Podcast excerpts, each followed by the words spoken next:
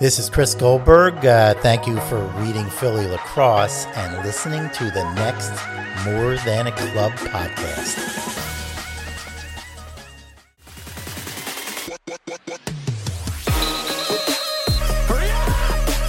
I'm on, let's go. Got tight budget here. Hit the net. Injuries one-on-one. One, two. One, two, three, four, five. Welcome to the More Than a Club podcast with Marty Kuprion and Bill Leahy. Welcome back to the More Than the Club podcast, season three. We are thrilled to be back in the studio for episode five and in person, ready to take on another special guest with deep Philly lacrosse roots. I'd like to welcome back my co host and now proud dad, Dad Coop. Welcome back, bud. Missed you. Awesome. Thanks a lot, Bill. I appreciate that. Uh, shout out to my wife, Jenny, and Jackson. It's been amazing. We're enjoying our little bundle of joy. Uh, special time for the family. We were just giving a quick recap of the fall at Next. On the club side, it's been really successful for our boys and girls. Club teams are hitting on all cylinders. On the event side, our events team continues to run best in class tournaments and showcases each weekend in multiple locations, growing the sport on the boys and girls sides all over the United States.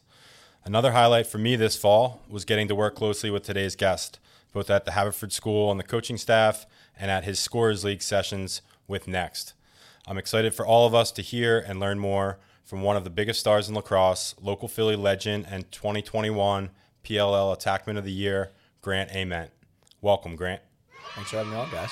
Yeah, it's great to have you not scoring goals against LaSalle It's nice, and me on it's the nice sideline. not going against you, Coach. Thanks. All right, for those living under a rock and unfamiliar with Grant's accolades, they are pretty stellar for such a young guy. Here we go. Coach Coop, tag me in if I can't make it all the way through this impressive list. Current PLL attackman for the Archers, coached by guests of the show Chris Bates and Tony Resch. Grant was named the PLL's Attackman of the Year in 2021. Earlier this fall, he stood out in his first appearance competing for Team USA. Simply put, he's one of the best players in the world right now. In 2021, Grant posted 13 goals and 22 assists, starting every game for the Archers. In his two years in the PLL, he has 60 points in just 16 games, and he's quickly established himself as one of the most dynamic players the sport has seen. Grant grew up in Doylestown, Bucks County. I'm a Newtown guy. Knew we had something in common. he attended the Haverford School, where he played for John Nostrant. Grant was a three year starter, two time All State attackman, and a leader of one of the greatest high school teams we've ever seen here in Philly. In 2015, Grant was a captain and an all everything player for Haverford's undefeated 26 0 team. In his time at Penn State, Grant was a program changing player. Ament left the Nittany Lions as the school's career leader in points and assists 274 points, 183 assists. Both were also Big Ten records. Ament's 2019 season saw him set the NCAA, Big Ten, and program record for assists in a single season with 98, while breaking the NCAA tournament record with 25 points. Ament operates the Attack Academy, where he's partnered with Rob Pannell and others to pass on their wisdom to the next generation. With Next, Grant runs the Scorers League in the fall, winter, and summer seasons. Recently, Grant signed on to coach at his alma mater, Haverford, where he will be the offensive coordinator for the Fords under head coach Brendan Dawson. It's an honor to have you with us today, Grant. Some list here, what I miss. I think you guys did a good job. Thank you. Thank you for that. Humble, because. I know I know we miss things. Thank you. Awesome stuff. All of that at 5'9, 165. Grant's an incredible example of what makes this sport special, and I can't wait to pick his brain today as a player, as a coach, and as a friend. Grant, a lot of people out there want us to start with this. What's your special sauce? You don't need to give us everything, but maybe just a day in the life. What have you been doing today uh, to get your edge? Yeah, I mean, so we're, we're officially in the off season, so um, you know I'm doing something probably once a day, at least during the week, uh, whether it's lifting, footwork, PT, stuff like that. Um, you know, as as much as this past year was successful in some people's eyes in terms of my individual play, we, we didn't really end up having having a win uh, at the end of the season. So um, kind of back to the drawing board and nothing uh, nothing wrong with going into the, into the off season with a little bit of hunger. Awesome. Well, thanks again for joining us. We're going to roll right into our first segment.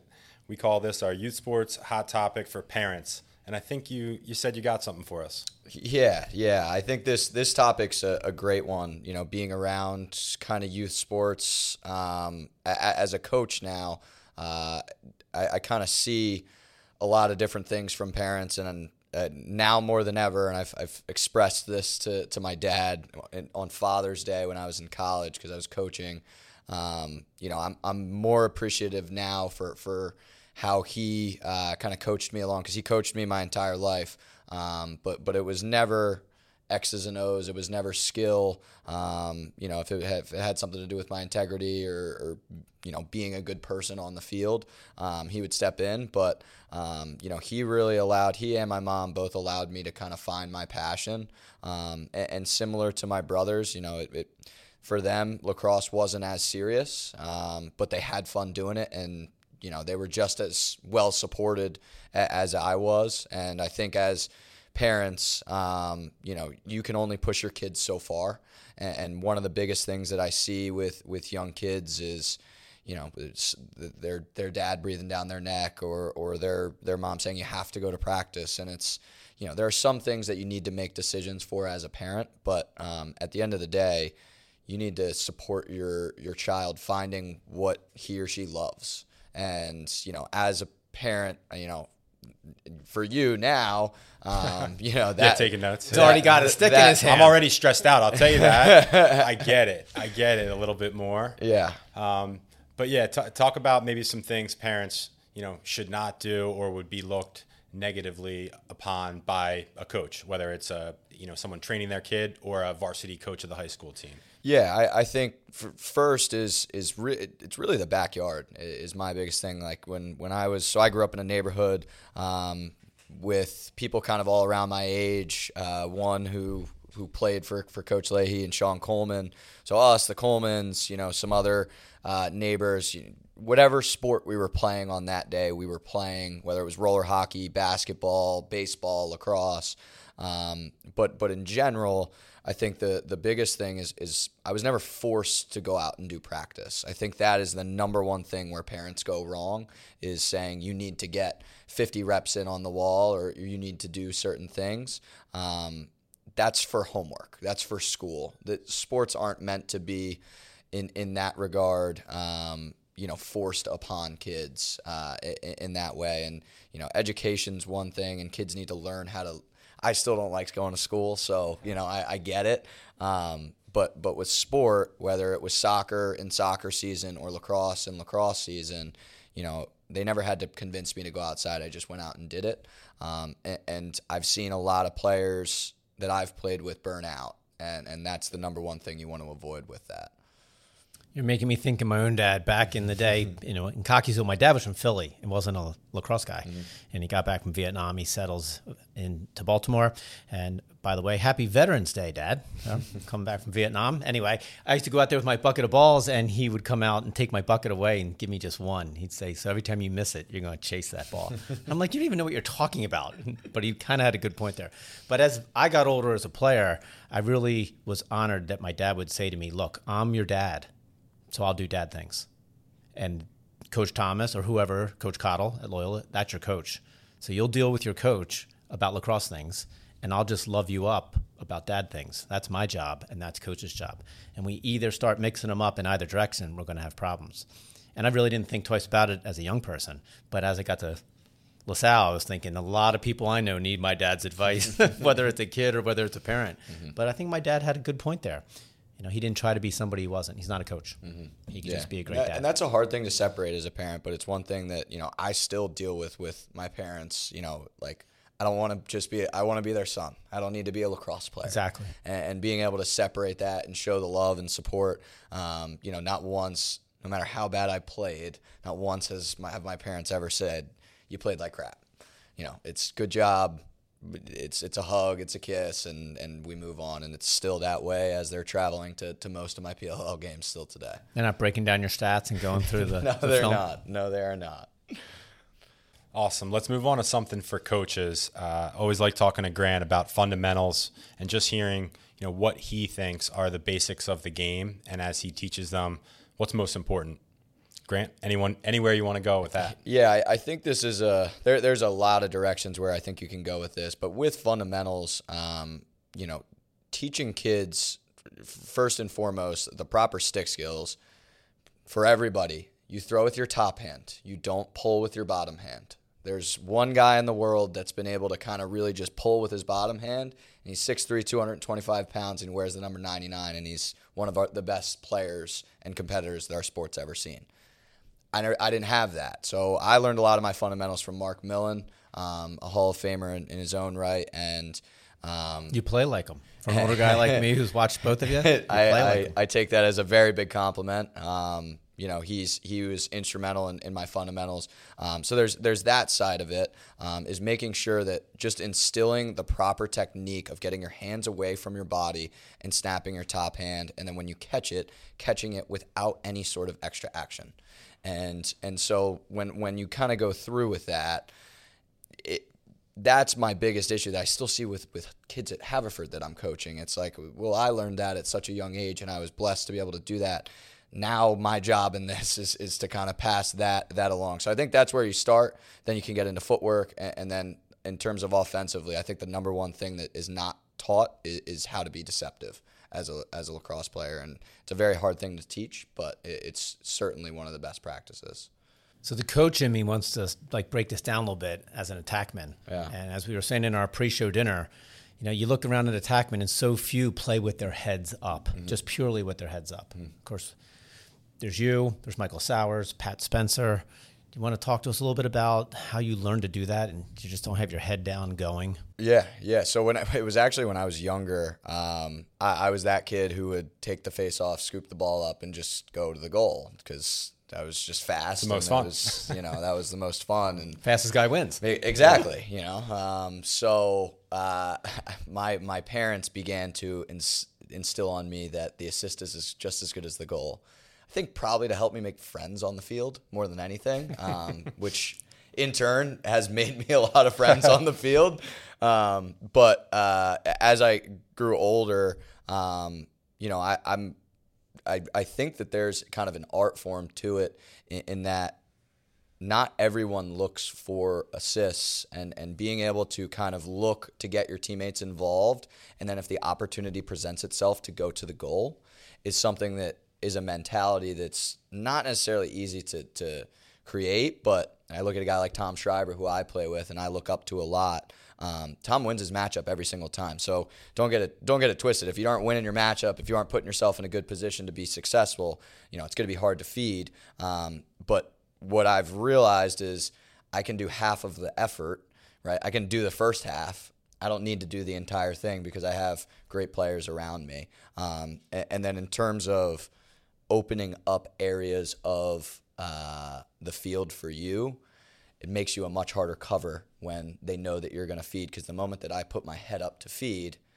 the defense either lunges, puts their stick in the wrong passing lane, opens up a passing lane for me, um, different things like that, and that's that comes back to the whole deception side of it, which is really hard to teach. But the more that that you can communicate to kids to to convince defenders that you're doing something that you're not, it that in my opinion is the number one key to being a, a, great attackman. Yeah, well, having your head up, I used to tell the guys at LaSalle, almost has a Zen principle to it in that the more you feed and the more you have your head up, the more it comes back to you. Correct. Correct. And these guys are just having their head down and they're going to the goal. And I'm like, if you give it up more, you will get what you want. Oh yeah.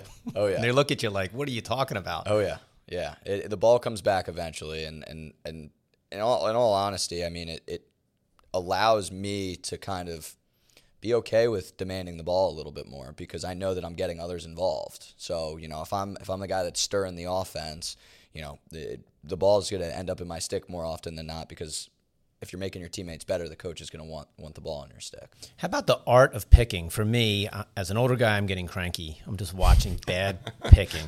You know, I used to at Cockeysville watch film on Red Auerbach at the Boston Celtics with Lance Parrish and Larry Bird walking you through yeah. the correct pick, the pick. the correct roll, Yep. the correct the entire dynamic. And yet today, you don't see young people knowing how to set it and how Mm-hmm. to run off of it correctly and how to roll correctly. Any insights? Do you agree with me? Disagree? Yeah, with me? no, a hundred. I mean, you, the big little is is practically how I do seventy five percent of what I do um, on the field, and you know, I, I actually I play with, in my opinion, probably the best pick setter in the world, Ryan Ambler, Philly guy, Abington. Um, But he's half of it. You're the other half. well, there, so there's there's two sides. One is you need to be able to disguise it and also time it. So disguising it means you you need to be at, at your defender's back. If if I'm the picker, you know I need to be behind uh, the ball carrier's defender so he can't see it coming. Two, something that I do i- is, and what I communicate to kids is, any defender can defend a pick on the same when you're moving on the same plane. What I what I try to do is make him defend me one on one and then run him off of the pick.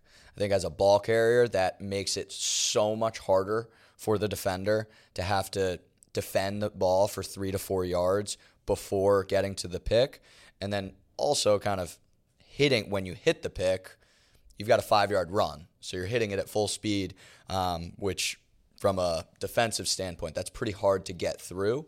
Um, and, and it's really just trying to get a switch onto onto short sticks a lot of the time. But the more that you can make defenders communicate and have to fight to get through those picks, um, I've realized that it's not always the first one that might open up something up, but it's the second, it's the third, and it's keeping that defender guessing. Um, because one-on-one battles can can be easily won by def- defenses. Once you start adding multiple players in it, that's when it gets difficult. And you practice this with your teammates. Oh, yeah, Like yeah. you would your stick work. Oh yeah, I don't yeah. see that either. That makes me double cranky. And I've, I've heard you say you didn't really use pick play as much in high school, and Mm-hmm. then you it was your jam in college, and there's no looking back, and Mm-hmm. um, things were built off of that, which we'll hopefully talk more about. Yep. Um, how about creativity? You know, like what are you telling kids Yep. versus maybe different things you were told 20 years ago? Yeah, so uh, Coach Hogan for Central Bucks used to scream at me for throwing sidearm passes. Yeah. Um, and, and would, yeah, berate me um, because I wasn't big enough when we were in man up opportunities. I wasn't able to kind of draw my defender down and then throw an overhand pass because then I would have to throw it over him. So I just started throwing it around him. And it really wasn't until um, Was someone there to catch it? Were they ready? yeah, not as much, right? It's harder. It's harder to see when when you're younger. Um, but the number one thing I, I tell kids is creativity is a phenomenal thing in our sport, and it's one of the most beautiful pieces of our game. I mean, I look at Lyle Thompson. I look at um, you know Zed Williams. I look at some of the Canadians. The guy like some of these things that the, these guys do is just it's unbelievable. Um, but those nuances, there has to be a reason for it. So I give all of my players the green light to throw an underhand skip if he can show me in practice that he can do it over and over and over again. And it really started to click to me that it was okay to do these things when I was in practice. Um, I, I actually, yeah, it was it was a blue white scrimmage uh, at Penn State with Coach Tambroni, and uh, and he actually encouraged me to throw behind the back on the fast break. What, he got fired up? Or he and was like, no, no, no. He just I, I threw it across my body okay. and it got tipped. Yeah. And he said next he's like, You can throw that. Like you got it. And so from a coach's perspective, the power of giving a player a green light to do something from a confidence standpoint did a lot for me. Um, but that's when I kind of started throwing the sidearms and, and being able to throw all those different things. Um, but if it increases your angle to score, if it creates a passing lane that wasn't there before, um, or if it, you know, has to slice through 40 yards of a defense, you know, that those are those opportunities to do that. Um, and, and anything that I throw, I think in games, none of it's for flash. It's, it's all for technique. And in a lot of ways, I'd rather throw behind the back than a pull pass most times, um, just because I've worked on it for so long.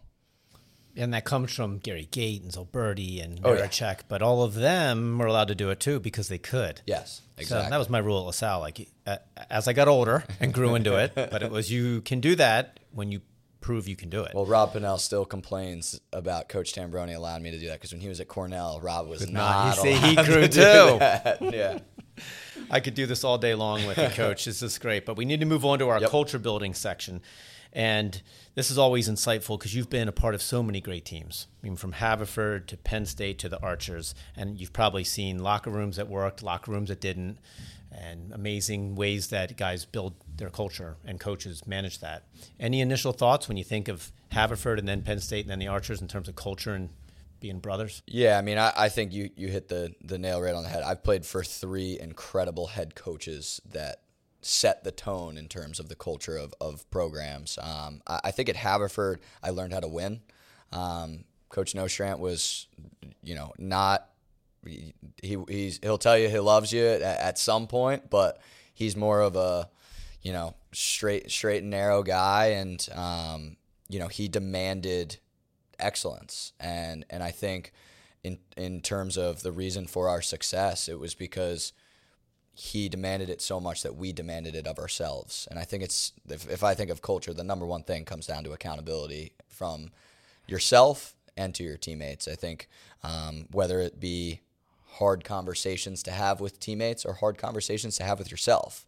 Um, and, and, just making sure that the standard is never compromised. Um, you know, and then when I look at Penn State, you know, Coach T is all about doing it the right way um, and and making sure that you're doing it together. And I, I, learned so much from Coach T, and, and him and I still keep in great touch today. Um, but but one of the biggest things that he taught me was just how to be a little bit more compassionate. Um, and I think that's something that's not used enough. Um, you know, he's a guy that wears his heart on his sleeve. Um, but but he'll hug you. He'll tell you he loves you. He'll cry in front of you. He'll do he'll do everything. And seeing a, a grown man who I respect so much show those emotions really led the way for that. Um, because I wasn't always the most compassionate teammate. I was not not always a nice guy, and I still have fiery moments. Um, you know, my still today. Um, and then lastly, it was Coach Bates.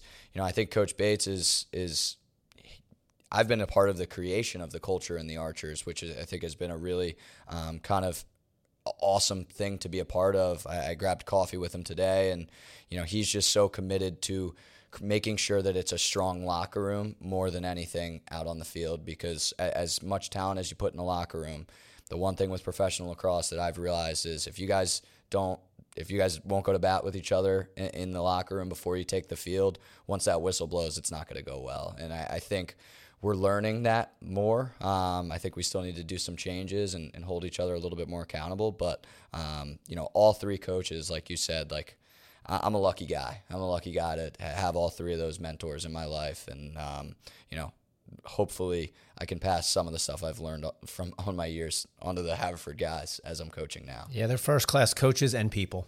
Hundred percent. Yeah. Awesome takeaways from each coach there too. Uh, you know, you learned how to win. You learned how to be compassionate. With Coach Bates, you're learning that the locker room's most important. Um, and as you're moving on to coaching high school, uh, what are some of the the things that you know you're already instilling when you're at those early morning workouts or talking to guys and giving them feedback um, or the impact that you want to make. Um, tell us more about that mindset now. Um, and it's cool to kind of have that coffee with Coach Bates as a coach or as a player, you know, and he's your coach, mm-hmm. but he's also an opposing coach this spring that we owe a few to. Mm-hmm. Um, so it's it's interesting to hear your mindset on those different perspectives. Yeah, um, I, I, mean, with Haverford, um, the, the number one thing I think I learned at Haverford uh, was how to work hard. I mean, I, I, was at, I was there at 7 a.m. every day, um, hitting the wall or shooting with Coach Patron. Um, he was there with a bucket of balls and his kids running around on the field, and um, you know it.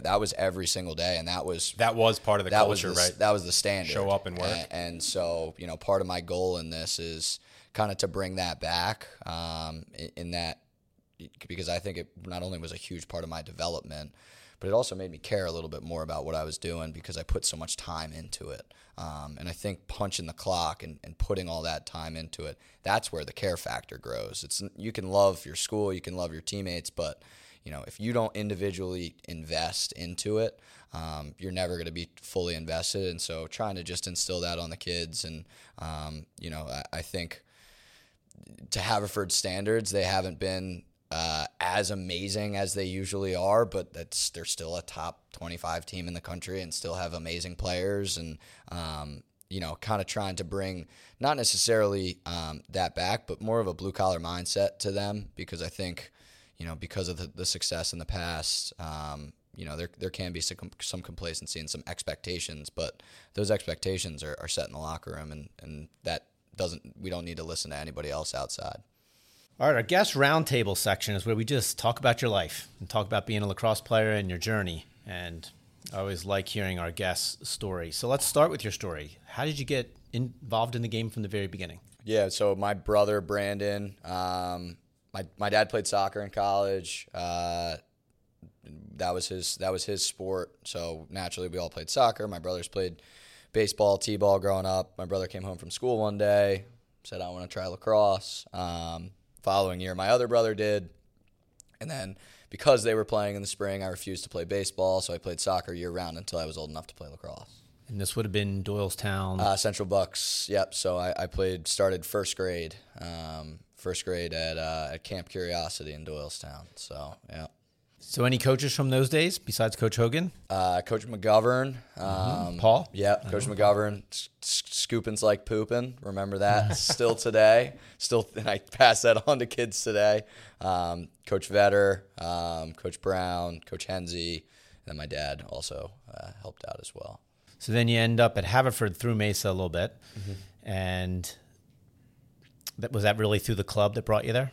Uh, yeah, so it was Penn Star, um, and then that led into Mesa. And I, I was debating on doing it, but I actually had a conversation with, with my neighbor Sean Coleman, um, who was a, was my idol, one of my idols growing up. Um, phenomenal player, but also just a phenomenal role model in person.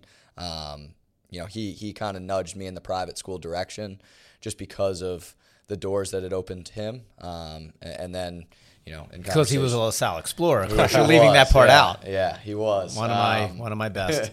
but uh, and, and then once I kind of got on campus and, and visited, um, the the rest was was history. Once I, I got to know Coach Nostrant, and mind you, that 2011 team was pretty good at Haverford uh, as well. So that that may have had something a little bit to do with it. I'm biting my tongue here. Yeah, Grant kicked my ass a couple times while while I was coaching Episcopal Academy, so biting my tongue a little bit too. But um, tell us about your style of play back when you were in high school, uh, maybe as a younger guy trying to climb the depth chart. I think I remember you playing left-handed and trying to figure out if you were left-handed, and then who were you chasing? And was it guys at Haverford or was it other Philly guys? I like to ask 20 questions at a time. So I played JV. I played second line JV my freshman year. Uh, myself, Jake Hervada, who went on to be three-time captain at Delaware, and Connor Keating, who was a captain at UPenn. So the three of us were the second line midfielders of the JV unit my ninth grade year, um, and uh, bulked up. Coach Nostrant said I need to get bigger, faster, stronger. Um, bulked up a little bit, and then it was the Gilman game my sophomore year. Um, I, I told Coach Patron I can play lefty attack, and uh, they gave me a shot, and and kind of never looked back. So I played lefty attack both my sophomore and my senior year. Um, it's what the team needed. There was no lefty attackman, and you said There was. I need there, to get on the field. There was. I Okay. kind of uh, beat beat him out for, for that spot, and um, was was able to do that. I was also flanked by two great leaders in Riley Hupfelt and Gavin McBride that year. So two guys who I looked up to a lot that, that definitely helped me with that process. Still having nightmares about some of those inbounds plays you guys used to run, like like layup lines, and uh, And the pick for the picker. Oh, over yeah. and over. Oh, yeah. Ah, nightmares about that one. just somehow always open. So 2008, all the way up to 2015, from my perspective as a coach at LaSalle, was just amazing Philadelphia lacrosse. You're talking about the eight and nine LaSalle teams win state championships, highly national ranked. To 2011, as you pointed out, Haverford team. You throw Stoga in between there a little mm-hmm. bit. Mm-hmm. They crush it nationally, beating Calvert Hall and others. You go back to the Rambo team in 2014 at LaSalle's top two, top one in the nation. Mm-hmm. And then it all kind of culminates in the 2015 Haverford 26 and O team. I think mm-hmm. that's the Phillies' great run, mm-hmm. ending with you guys. Mm-hmm. Tell us what it was like to be on that team and be mythical national champions. Yeah, it, it's it's not mythical. Let's be honest. here. Still champs, as Hervada likes to say. So and Enrique Hervada signs every Jake Hervada's dad still signs every text to me hashtag still champs. Um, but no, that that team was, you know, just unbelievable. The resilience of of the group, because because there was a lot of pressure on us to to do well, and um, you know, being down. Uh, eight one against Gilman, being down eight one against Mal or eight two against Malvern. Yeah, I mean, we forgot in my rambling there. I missed Al- Malvern won one or two. Yeah, Malvern. Malvern. yeah. Malvern. The t- so it was LaSalle 2013. Malvern 2014 was the the Pelton and and all those guys year, and Sparky Hilburn and those guys. Those guys were amazing. Um, and so, you know, with with it, I think, like I said, that that was really the time where where I think I learned to win. Um, and you know, I look at some of the competitors that I played with. Um, you know, Dox Aitken just going Dox mode on us when he wanted to, and um, you know, Phil Pokwe doing what he did and and scoring four goals against Hunt in the championship game, and um, you know, Jake Hervada coming out kind of of his shell towards the tail end of the year and just being dominant. Chris Sabia blowing up and then committing to Penn State right after the season. So, you know, I, I as much as, you know, the the whole season was was great, I think the memories that I think I share with my teammates of that, um, you know, those bonds when when you win and when you go undefeated like that and you accomplish that, I mean, our bonds are uh, unbreakable, and we still hang out with those guys still today. And every time we do, we send you know a selfie to to Nody or Coach Patron or Coach Loving. and, You're more than teammates, you're brothers. Correct, and and that's that's the biggest thing I, I, I took from that. The other years were were great, but but I think you know being able to to win a- as much as we did, um, but also to go through the ebbs and flows where you know it was pretty close. You know, like at IMG was a one goal game. You know, Culver we had to come back. It was the last game of the year, um, and Drew just like put the team on his back in the third quarter or second quarter. You know, it.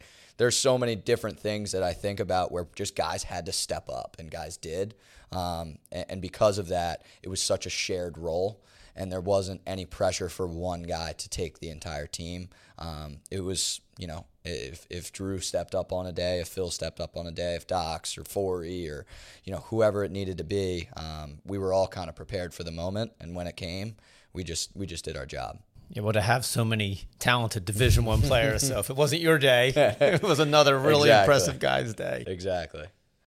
Uh, so moving on to Penn State, I know you committed there early, had some family ties. Um, looking back on your time at Penn State, there were a lot of firsts. I called you a program changing player earlier. How did you and your teammates leave it better than you found it?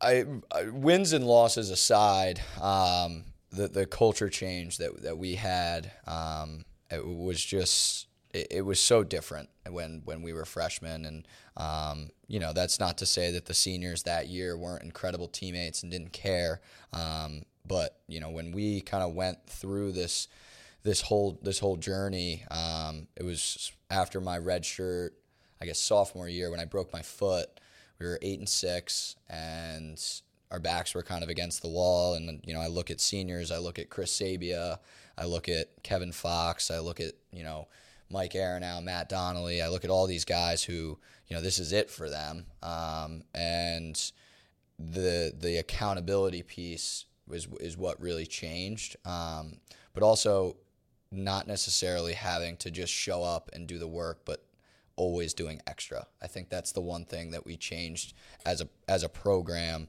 um, that you know you don't just check a box to go to practice. It's you check a box to go to practice, but did you get your extra shots in after? Or it's not did you do the lift? It's did you do the extra lift that our strength coach offered on Sunday morning? And um, you know being able to present present yourself in a public eye as well, I think is a big thing that we changed. You know, guys showing up to class, looking presentable. You know, all of these different things um, that that Coach Tambroni was changing, um, but I think we really did a good job of kind of taking that that over and and you know translated to the field, and and that's that's the reason for it was because of all of the tough conversations and all of that stuff that you know we didn't really stand for anything. If you weren't bringing it in practice you're not practicing. And, and, and really just holding ta and taking ownership of the entire team as opposed to just playing for Coach Tambroni. I felt that in the 2019 and 2020 year, it was our team, meaning coaches and players, as opposed to kind of fighting against each other, which tends to happen a lot when you have, you know, college lacrosse players. I like the phrase "champions do the extra." Like you just said, is uh, from the New Zealand All Blacks. It's one of their principles. That's Coach T's Just fav- like favorite book. Leave it better than Legacy. you found it. Covered Yeah. all that in season one on our Oh, yeah. podcast. Oh yeah, great book. A phenomenal favorite book, too. Yeah. Yeah. So we've covered so many of your well-deserved accolades. How about when you look back some low points, disappointments, injuries, learning moments? That's where we grow the most. So Yeah, so I, I look, I have low moments all throughout my, my entire career. Obviously, you know, playing JV as a freshman after I was recruited to go to Haverford, um, you know, that was tough. Uh, getting cut from Team USA U19, still have not lost to Ohio State ever since. And I'm, hope Coach Myers regrets that till the day he dies. Um, but I didn't have any role in those decisions. I so know- I, I know- point that I- out. I know- Good Good to to know. know. the box and the goalies. I, I, know, I know you didn't, but um, I look at that. You know, that fueled me more than more than anything. Um, and, and then I get to my injuries, and my injuries were a different setback because there was nothing I could do. Right, it wasn't about like it was a stress fracture that ended up cracking, and and then it wasn't healing, and and then my other foot I got infected. I got mid mid season surgery in the 2019 season and had to miss two weeks. Um, you know, all of those things. The number the, the number one thing I, I think it taught me um, was how to kind of be able to uh, take when once I stepped away from the field is be a, be a person. Um, I think it. I, I didn't realize how much lacrosse consumed me, and it still consumes me to such a great degree. But um, when I had my injury, I was so constantly reminded that I can't do something, and instead of kind of doing what most kids do, which is sulk and, and do all those things. You know, I was I was lifting, I was doing all those things, but um, I, I really tried my best to not necessarily look at myself as the star lacrosse player for the first time ever, but just a teammate. Um, and it gave me great perspective on on that because there are guys that sit on the sideline for all four years that aren't injured. They're, ne- they're and- never the star. and, and to appreciate that. And that kind of side of it allowed me to appreciate it more, and obviously appreciate the game more. But um, the biggest perspective was, you know, that you're just who you are on the field is has nothing to do with who you are off the field. Um, but also, when if, if if you're a star player and that gets taken away from you, you know, it shows if you're not a star person. So, um, you know, trying to expose that and, and be the best teammate that I could be. So no slight to Penn State, but we got to move on to the pros and just kind of get to the most recent stuff. Um, and you know, the first pick in the PLL draft, what did that feel like? And I guess what's the mindset? Like, how, how legit did you think it was going to be? And um, you know, take us take us to that night. Yeah. Um, so that that was uh, obviously a special moment. You know, that 2020 year, I, I injured my foot in the UVA scrimmage that fall of 2019. Post op infection in the hospital for a week, non weight bearing for eight more weeks, IV for a month. Like I, I went through hell and back. Um, And then you came and then I back came and- back to 2020 for, for 2020. Wasn't practicing because I physically couldn't walk. Basically, um, I would put numbing cream on and take five ibuprofen before the game and, and hope for the best. And you can see it with how I moved um, in that season. Um, and, and then when I kind of felt it start going well, it got taken. COVID. Um, so that was tough, and the PLL draft really just kind of provided a light at the end of the tunnel for me. Um, you know, I, I was fortunate enough where I was able to turn the page and continue to keep writing.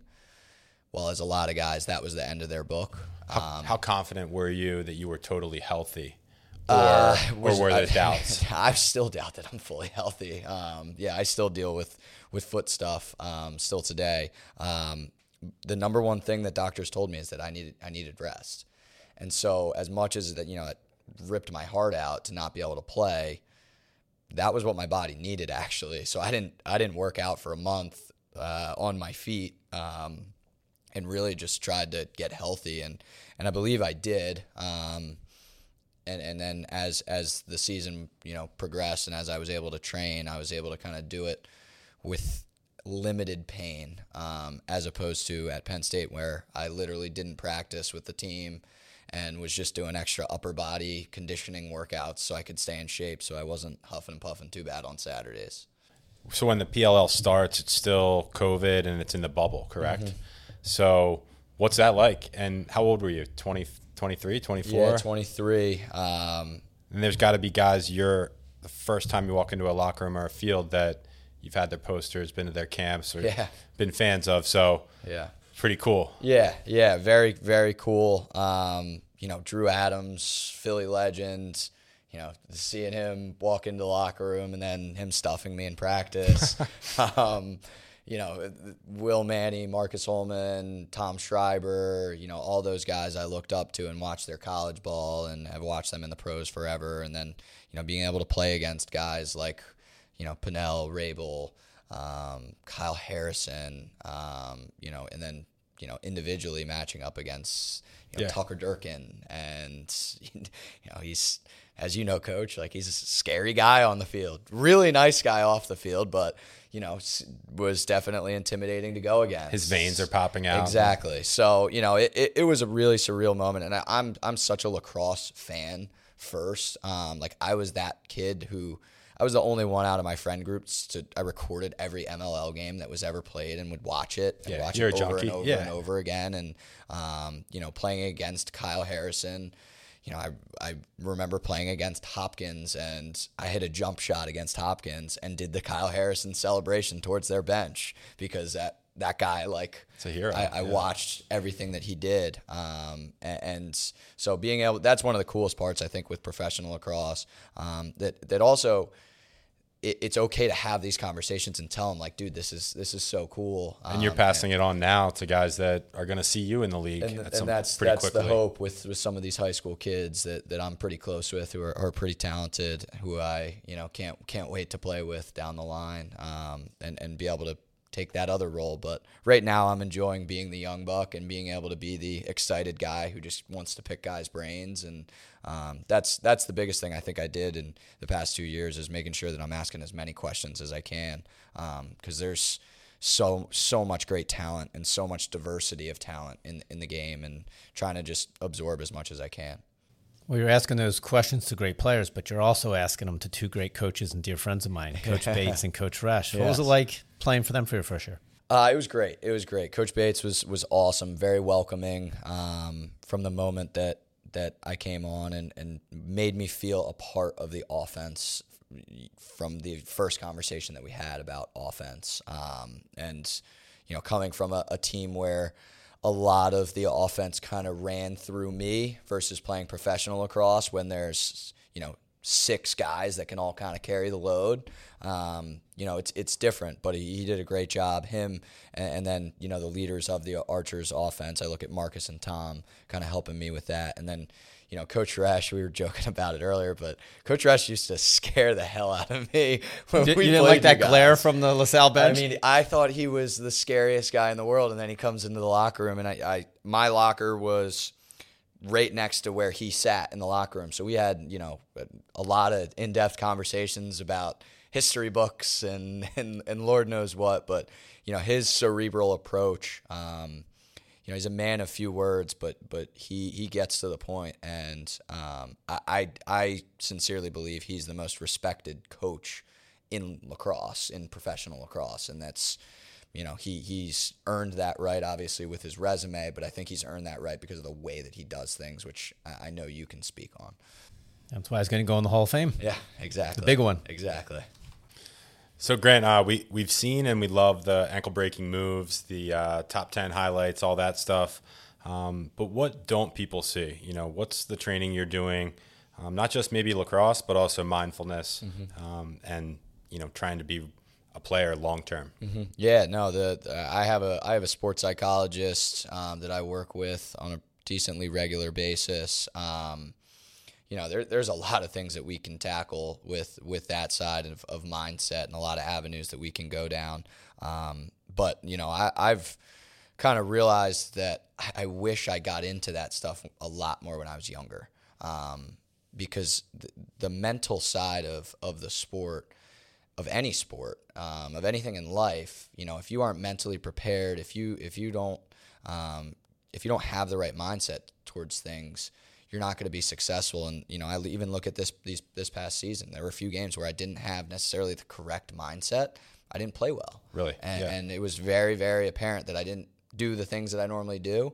Um, but right now, I think the biggest thing for me um, and one of the bigger challenges that I have is is still focusing on making sure I'm I'm Grant the person and I'm not necessarily Grant lacrosse all the time. And being able to take breaks from lacrosse is, is kind of my off season um, mantra because I, I just get burnt out a lot during the season and as I'm going to be coaching a lot in the spring um, so you know not necessarily shooting and, and listening to my body to let it recover but also listen to my mind that you don't have to peak today. You have to peak next September and um, being being patient with that mindset and, and understanding that you're you're still a 24 year old kid and enjoying enjoying being able to you know go go to a bar with a couple friends on a Friday night. You have said it twice now, and I've always thought this. Our coaching staff at LaSalle would discuss this. Sometimes, especially the youth today, they play too much. You've addressed this like three oh, different yeah. times. Oh, yeah. And now you've through injuries Yep. and through mental burnout, kind of a little bit. You've Yep. learned. Oh, yeah. That you need to take a break, step Yeah. away from the game, put your stick down. Yeah. And go do what? I, when I was younger, I, I when it was soccer season, when it was wrestling season, like I loved other sports, and I, I the reason I encourage kids, I encourage kids. I played soccer through senior year of high school, loved it, loved playing soccer, loved being on the soccer field. I wasn't as good as, as I was at lacrosse. Um, I was a role player on the on the Haverford soccer team, but I still think there's so much value in sport um, because there's competitiveness, there's teamwork, there's so much that you learn. Um, but when I when I played soccer in high school, I wasn't the guy, and, and not being the guy is a good learning experience because you you, you have to learn how to play your role, um, and, that teaches a lot about life. So, um, you know, with that, and then for me personally, um, you know, in, in terms of stuff that I, I like to do to get away, um, I do play golf. I, I do, you know, different things with my family. I don't have that many hobbies. Um, but what I, I do like to do is, is put the stick in the closet for a little bit. Like it's in my closet right now at home. Um, and, and because it, it can consume you. Um, and the, you got to find the, the key balance, right? You, you can't sprint a marathon, right? You have to pace yourself so that way you can finish at the right time at the, and at the right pace. And that's kind of the, the lacrosse journey with, with every off season. It's trying to figure out where to, where to push and where to pull.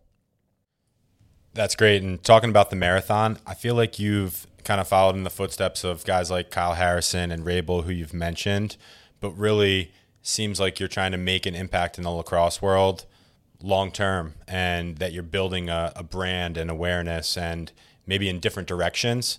So um, I guess, you know, h- how strategic is that? Are you a full time lacrosse player, coach, ambassador? Like I would describe you to my in laws as I was trying to last night. And then I just showed them the highlights. But um, just tell us about that and the full time lifestyle that you're you're following. Yeah, so you know, uh, obviously following in the footsteps of, you know, uh, Paul was the first one to do this, but then his was in part his his boldness and his his own creativity, um, but also his was timing. You know, he timed the Facebook YouTube boom um, that that happened in uh, when he when he kind of came out of school and he hopped on it and it really did take off and he was the first one to do that. Um, so being able to monetize social social media um, and, and stuff like that, you know, I've, I've, I've sort of kind of learned to do. I hate social media. Um, I, I I delete it on game weekends. I don't necessarily love it. I think it's um, I think it's a tool, um, but I, I think it in a lot of ways, Nick Saban so amazingly puts it, it's rat poison. Um, but I, I find myself getting consumed by it at times, and I, I try to limit it. Um, and, and but through that, getting endorsements. Um, we mentioned Attack Academy, so I run a, a platform with Rob Pannell, Tom Schreiber, and my old Penn State teammate Mac O'Keefe. Um, that's essentially training uh, for for younger kids. Um, but one of my goals in this is obviously to stay relevant and be involved in the lacrosse community. Um, but I, I've realized, you know, I don't want to do clinics my entire life. Um, I'll, I'll do them when when they come, but you know, uh, unless I'm coaching a high school or college team, the only coaching I'm going to do when I retire is for my brother's kids or for my kids, and that's that's just because it's that it, it means something to me, but it's not necessarily something I want um, long term career wise. Um, so you know, trying to create platforms and and meet people um, to be able to leverage something, so that way I'm, I do not have to be on the field 24 seven, and I don't have to do all those things um, a, as much while I'm still playing. It makes sense to do um, from a from all kind of standpoints, um, but as I'm kind of realizing it's not forever. And I'm not, unfortunately, making seven figure salaries every year. Um, you know, I'm not going to retire off of all of this stuff. So trying to just leverage my connections and all of those things. So that way, you know, I can stay in the lacrosse world, but I don't necessarily have to do the, the typical camp clinic route um, Yeah. that so many people have done. Awesome. So Attack Academy is kind of the day job. It's like a full time hustle. and Yeah, you're- so you're we building it out. Yeah, so we we launched um, version two this this past October, um, and essentially we want to be that that kind of place where we can give kids a roadmap. They just have to do the work. Um, and, and so often I get asked via Instagram DMs, you know, what do you do in your training? What are you doing in the weight room? What are you doing? Um, you know, and all these different things. And you know, we have strength and conditioning built in. We have um, training built in. We have masterclass videos built in, and we have feedback that we're able to give to the kids. Um, so it's been a cool process for me designing a product that I wish I had. Yeah. Um, that's like the perspective that I try to take take from it is, you know, I would have killed to have interaction with professional lacrosse players, but in Doylestown I had one, and it was with Max Seibald, and it was basically an autograph signing at Herbst Field, um, and and that was the only one that I had, and so. Um, you know, trying to make sure that for those non-traditional hotbeds, that we can reach them and they can have at least feel like they have a relationship with professional lacrosse players because so many um, different like areas. I look at Long Island, I look at Baltimore, and they get to see professional lacrosse players all the time. And I think Philadelphia is starting to get that way too, which is pretty cool. Grant, talk talk to me about the Scorers League uh, with Attack Academy and Next that you've run this past summer and fall and maybe beyond. That we've run, Coop. Oh, We've- yeah. we've been Oh, yeah. we've been crushed. You've been out there getting some sweat equity in yourself. I've been singing praises. All the goalies that I work with, I'm, I'm way more dialed in. My deception's a little bit better. And I've been telling people in the office that ask me what it is or how it goes. I'm like, I've gotten better. And I'm 36 and I'm taking a fourth of the reps.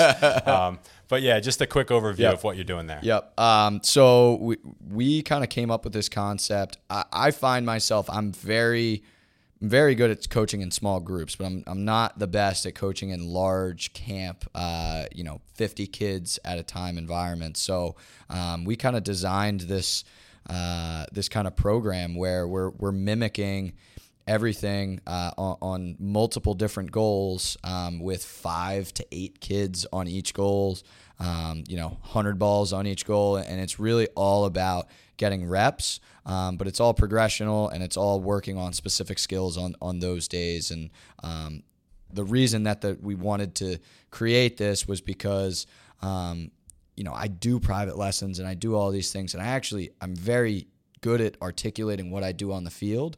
Um, this was a, way for us to not mass produce it, um, but be able to spread it in more than just three to five kids at a time. So um, it's gone really well thus far. We've had two two great sessions. Um, we're, we're looking into the winter time slots now, so stay tuned for that. And then uh, as for summer, um, you know, my goal in this is is to make this.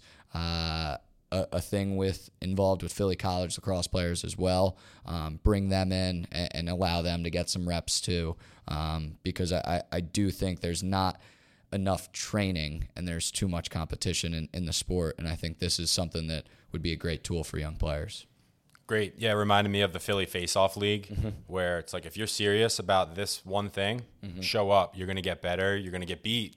You're going to get challenged. You're, you're going to learn something. Mm-hmm. You're going to go home and have routines that you can make your own. 100%. Yeah. And then it's open to any club team. You know, what are some of the the teams you saw represented, or maybe some of the kids that have stood out? Yeah, I mean we've got we've got everywhere. Obviously, we've got next kids, but you know Mesa, Freedom, Brotherly Love.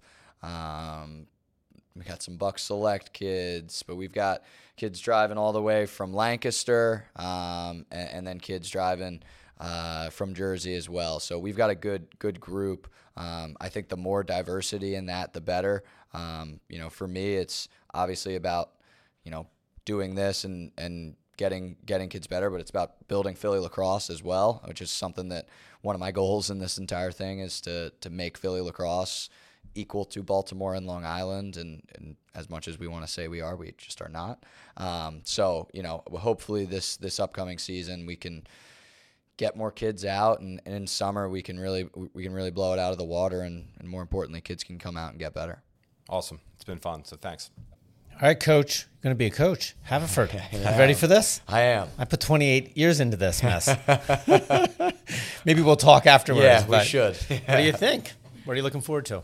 Uh, I kind of similar to what we were like. I, I did the clinics route and Hampton clinics route for a year, and, and I'll continue to do it. But it there's not a lot of reward. It's not very rewarding, and, and being able to kind of go on the journey with um, players, you know, wins, losses, highs, lows, um, you know, be, and being able to kind of go on that journey with them has already been re- more rewarding as I've started coaching and, and, getting to know them in some of the morning sessions that we're doing. But um, so there's that, and then yeah, there is, you know, as as much as um, you know, I I loved Coach Nostrant, Coach Patron, and Coach Loving. Um, I love Haverford lacrosse, and it's it's something that I hold near and dear to my heart. And um, candidly, if, if Springside Chestnut Hill came in and offered me the same thing, I probably wouldn't have taken it. And and that's just because I, I know what I'm getting into, but also, um, you know, it's it's it's personal, and uh, I, I definitely want to kind of bring that energy to the team. And I think, um, you know, having a coach with with passion and with a personal connection, you know, the hope is that I can just exude that out, and, and the kids can kind of gravitate towards it and, and begin to kind of have that that passion themselves. I think you're going to be great. From what I've seen tonight, good luck. Thanks, coach. Yeah, looking forward to it. Uh, last thing wanted to ask you about was Team USA. You mentioned getting slighted. You didn't make the U19 team. I wasn't aware of that, but I like the chip on your shoulder that came out. And Six then- years Ohio State hasn't beat Penn State. You said that. Six. And then uh, in Baltimore a few weeks ago, I believe you you got to suit up for the red, white, and blue. And Mm-hmm. tell us how it went.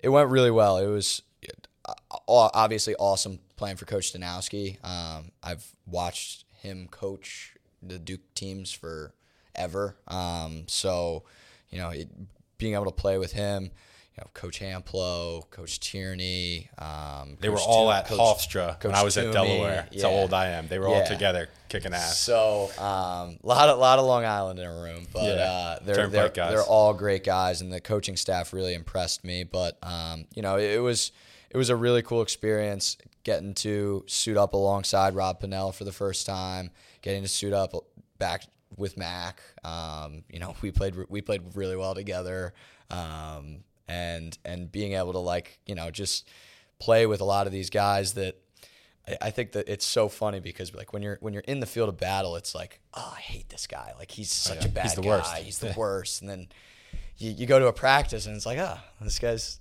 he's the man. Like he's he's just like me. we just become best friends. Um, so you know, like uh, you know, Jack Rowlett and I had a lot of battles, and we gave each other a big hug in the first practice, and and being able to do that. Um, so I, I think that part is is really cool with the Team USA process, but. Um, you know, want to do just whatever I can to to What- have a role on the what's team. next? Yeah, what's the Um, next? So there's tryouts this summer. Um, so you know, wh- wh- whatever is, is needed. Obviously, Team USA is number one on my bucket list. Um, being able to rep- represent the country is, uh, in my opinion, the wor- the the sport's highest accolade that you can get. Um, so, you know, that that's the hope. Um, you know, continuing to lean on vets like Rob and Tom who luckily, I have great relationships with off the field that have kind of helped me navigate. Um, you know how to play in Coach Danowski's system and Coach Tierney's system. So, um, you know, I'm, I'm grateful that I was able to kind of do it, um, but but also grateful that I got to see a little bit of dis- different perspective of guys and gain a little bit more respect for for everybody and, and what they're doing. Outstanding. I wish you luck. Thank you. So you ready to bring this home with our little homework section? Let's do it. All right, so I'm going to mention a category, and you're going to give these folks Okay. your wisdom. Okay. Got it. Here we go. Homework for a parent who's listening. Homework for a parent who's listening. I would say when a when your child finishes a game, let them lead the conversation and let them talk and debrief to you what they think about it and just just agree. I think that's one of the I never realized I did it, but I call my dad and I vent to him after most If they want to, if they need to. Exactly. And sometimes And I don't they won't. sometimes I don't need it, sometimes I do. And and but just being an open ear and as as opposed to an open mouth. For a coach who's listening. Realize the impact that you have on your players. I think that's I, I'm in a good spot because I'm still a player. Um, and I realize that if you pump a kid's tires, if you if you're pumping kids' tires, they're most likely going to be more confident on the field. If you do anything to deflate them or embarrass them, you know, they might play angry, but they aren't going to play confidently. They're going to play scared and they're going to play like they need to, to make a play. Um, and that's knowing your players. But for the most part, I, I think it's understanding your impact and, and using it to your advantage, not necessarily just when you lose your cool. And for a player who's listening. dream big, dream big, definitely. Um, you know, I, I've never thought, you know, I always wanted to play professional lacrosse, but um, there have been multiple times when I've called my mom and just been like, hey, like, Casey Powell just like messaged me on Instagram. Like, like this is this is my life. Like Yeah. this is, and it's it's surreal. And, and but um, I had a dream like when when and I, I I was the the one kid that every every coach knew that I wanted to play professional lacrosse and that was my dream and um, you know I I have certain ways about me but there wasn't going to be anything that, that was going to stop me and um, I've been lucky in kind of the moves that I've taken and, and the people that have helped me get there um, but if if I, I had this conversation with a Penn State player who I believe has a lot of potential to be great um, he mentioned to me he said, I, I think I could be an, an All American next year. And I said, You could have been an All American this year. You just didn't think you could be. And so, um, you know, allowing yourself to, to kind of dream in those moments and, and, and go do it because this sport doesn't. I'm 5'9, 165. You can be whatever size, shape you want to be. As long as you got a good stick and good IQ, you can kind of go places. And last, what are you reading or listening to these days? Uh, reading, I just finished It Takes What It Takes by Trevor Moawad, who actually just recently passed away. Uh, R- Russell Wilson's mental training coach. Um, and, and then podcasts, I listen every morning to the Daily Stoic podcast. Um, You dropped a line earlier that was in their podcast this morning, yeah, yeah, yeah. and I'm gonna have to. I, you did right?